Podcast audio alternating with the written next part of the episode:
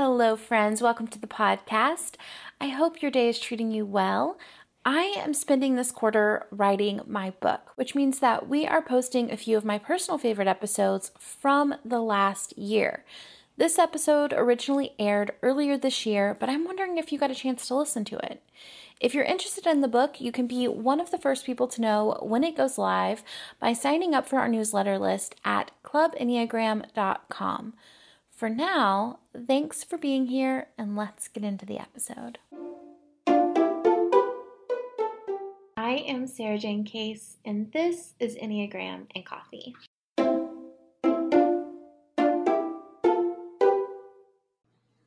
Hello, everyone. Happy Monday, and welcome back to the podcast. Today, we are beginning a conversation on a really big topic grief. But first, today's rosebud and thorn.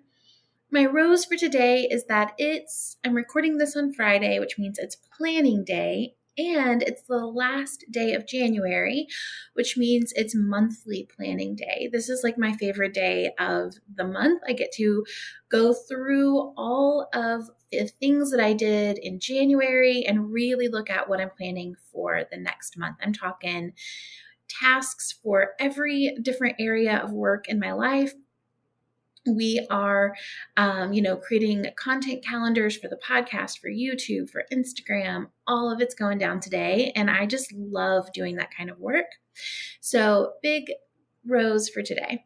The bud is i also am cleaning my office today and i'm looking forward to it. I'm looking forward to giving it a good scrub down. It's um, usually I clean every Friday, but on the last Friday of the month, I do the deep clean.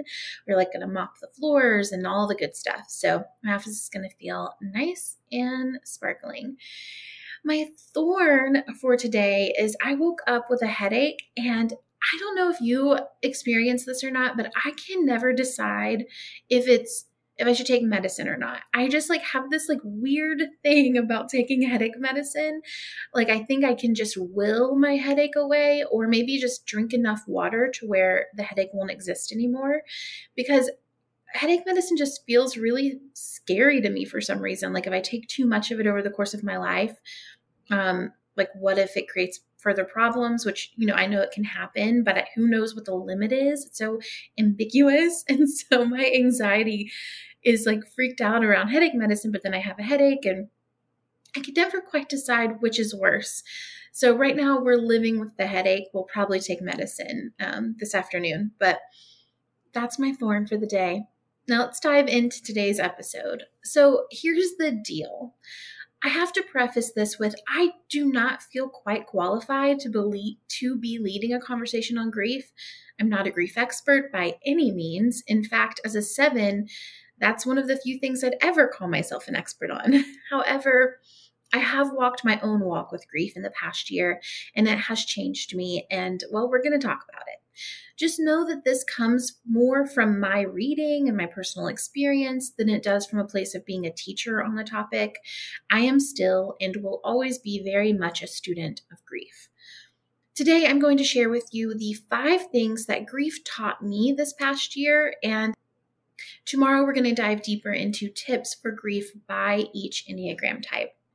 Okay, so lesson number one is that you have just this one precious life, right? And this is something that as a seven, I feel like has been the undercurrent of my existence is just like, you get one life, make the most of it.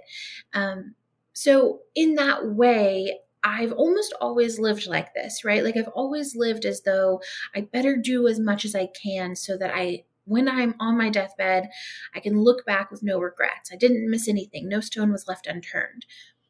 Watching, you know, experiencing grief and living through this experience really um, showed me a different way of thinking about that. And more so, um, shifting from I better do it all to I better be here right? And i want to i want to really see the day. I don't want to rush through it. I don't want to fill it so full that i i don't have time to really even pause and breathe and look at the sunshine right i want to i want to live more slowly you know, I think that the the passing of my father and the, and my my grief journey really slowed me down. I went from traveling, you know, two or three times a month to COVID hitting and being home and learning to appreciate that in its own way to the passing of my father, which, um, you know, made me want to be really, really present with every moment that I have, um, both with the people who I love and with just this beautiful world that is here.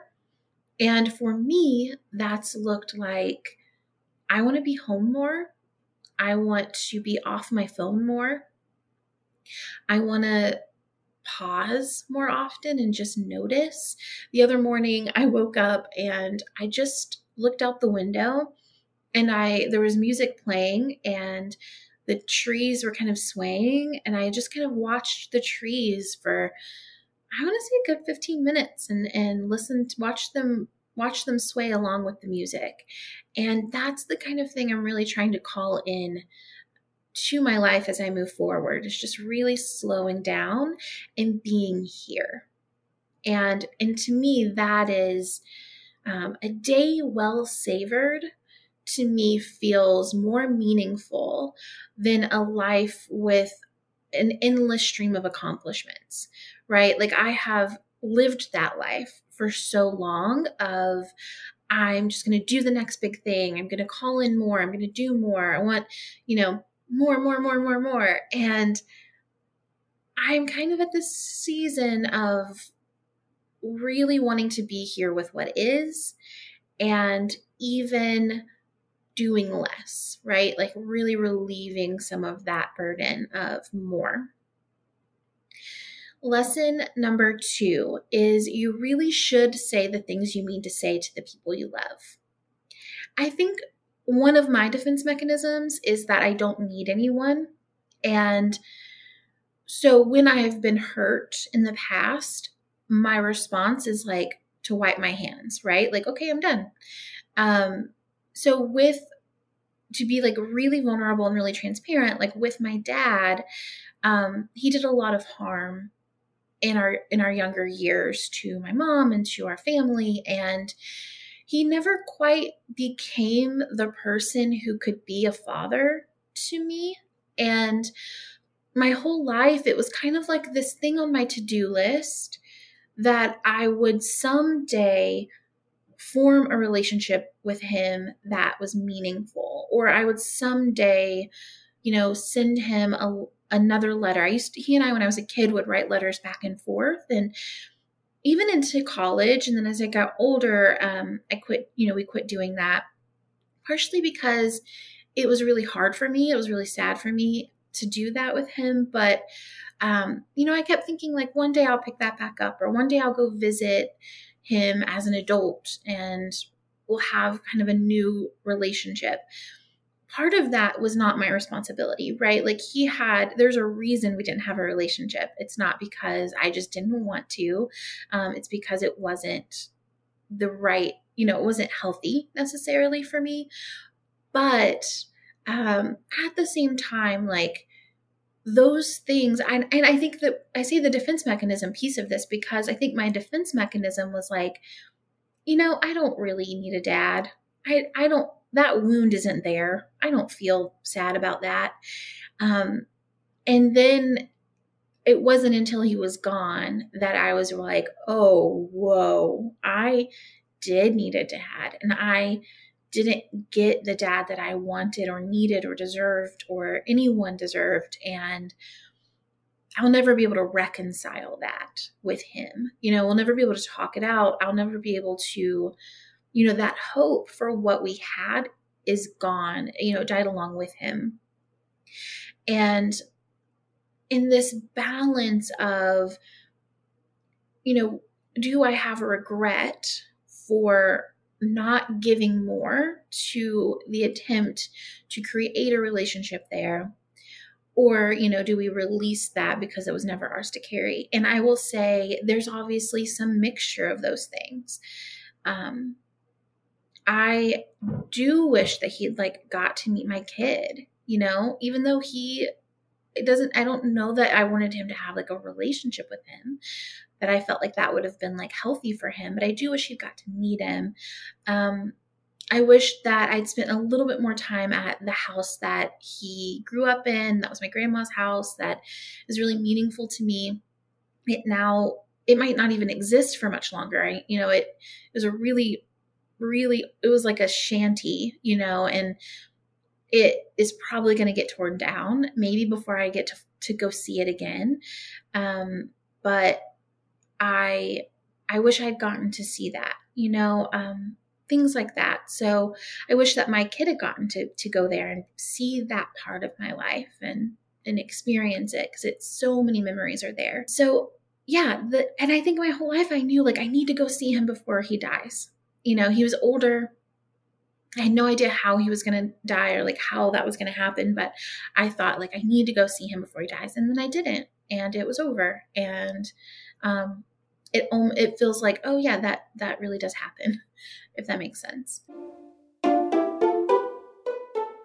today's podcast is brought to you by betterhelp friends therapy is probably the highlight of my week right now it is just a place where i get to go someone who listens to me. I'm personally a verbal processor. Just to have someone who can sit with me, let me ramble until we come to a solution and give me wise, thoughtful feedback and ask me questions that kind of get me thinking a little bit differently or point out things that maybe I haven't been quite aware of myself. Therapy is like having a friend who is trained to be the perfect friend and a friend who like you get to be you're fully selfish with who just like this space is for you and i'm holding that place for you and i'm also a trained mental health expert. You know it's like a dream. The best way to think about therapy is through a bunch of analogies right? We get our oil changes for our cars to prevent bigger issues down the road. We see the doctor and we go to the gym to take care of our bodies to prevent injury and disease we do chores regularly. I mean, some of us do, and to avoid a messy house, right? We go to therapy is like all of the above. It's routine maintenance for your mental and emotional wellness to prevent bigger issues down the road. Going to therapy doesn't mean something's wrong with you. It means you are investing in yourself to keep your mind healthy. BetterHelp is customized online therapy that offers video, phone, and even live chat sessions with your therapist. So you don't even have to see anyone in camera if you don't want to. This was perfect for me when I was traveling all the time, too. Like, I could just talk to someone every single day. And friends, to be fully transparent with you, BetterHelp is what I was using when I lost my father. And it was so incredible to have my therapist right there on my phone when I needed someone. For the whole first week that he was gone, I was texting my therapist every single day. It's much more affordable than in person therapy, and you can start communicating with your therapist in under 48 hours. Why invest in everything else and not in your mind? This podcast is sponsored by BetterHelp, and Enneagram and Coffee listeners get 10% off their first month at betterhelp.com slash egram. That's B-E-T-T-E-R-H-E-L-P dot com slash E. Graham. Thank you, BetterHelp, for supporting the podcast. Lesson number three is it's okay to be messy. You know, I was and sometimes still am an absolute wreck. Um, it really just tore me open in a way that I could not have anticipated and I've never felt before. And I've had to just be more vulnerable, more rawly broken than ever before, and more publicly so. And that's okay. It's human. It gives other people permission to be the same. And it just is what it is. Like, there's no fixing it or solving it or making it go away. Like, it is messy. And that's okay. You know, we make it through. And that, you know, I think if anything, our society is ill equipped to handle grief and handle pain. And with with this process you kind of realize how little you have control over over your grief and how it just kind of it transforms you whether you like it or not. It's going to take over whether you like it or not. And that's all okay. Not only will you be okay, but it's also you're not less worthy, you're not less lovable, you're not less good because you're messy. It's all right. Lesson number four is that it's okay to be supported. I have never needed to be taken care of more in my life than I did in 2020. Not only with my dad, you know, that I'll get to that in a second. That was like next level, but you know, I've been sick. I I've had lung issues since like late 2019 and I've been weaker. I've had a harder time getting through the day. Um, I get really sad about that sometimes, you know, and I am an extrovert and I have not been able to touch anyone other than my husband and my kiddo for over a year, you know, so that's been really hard.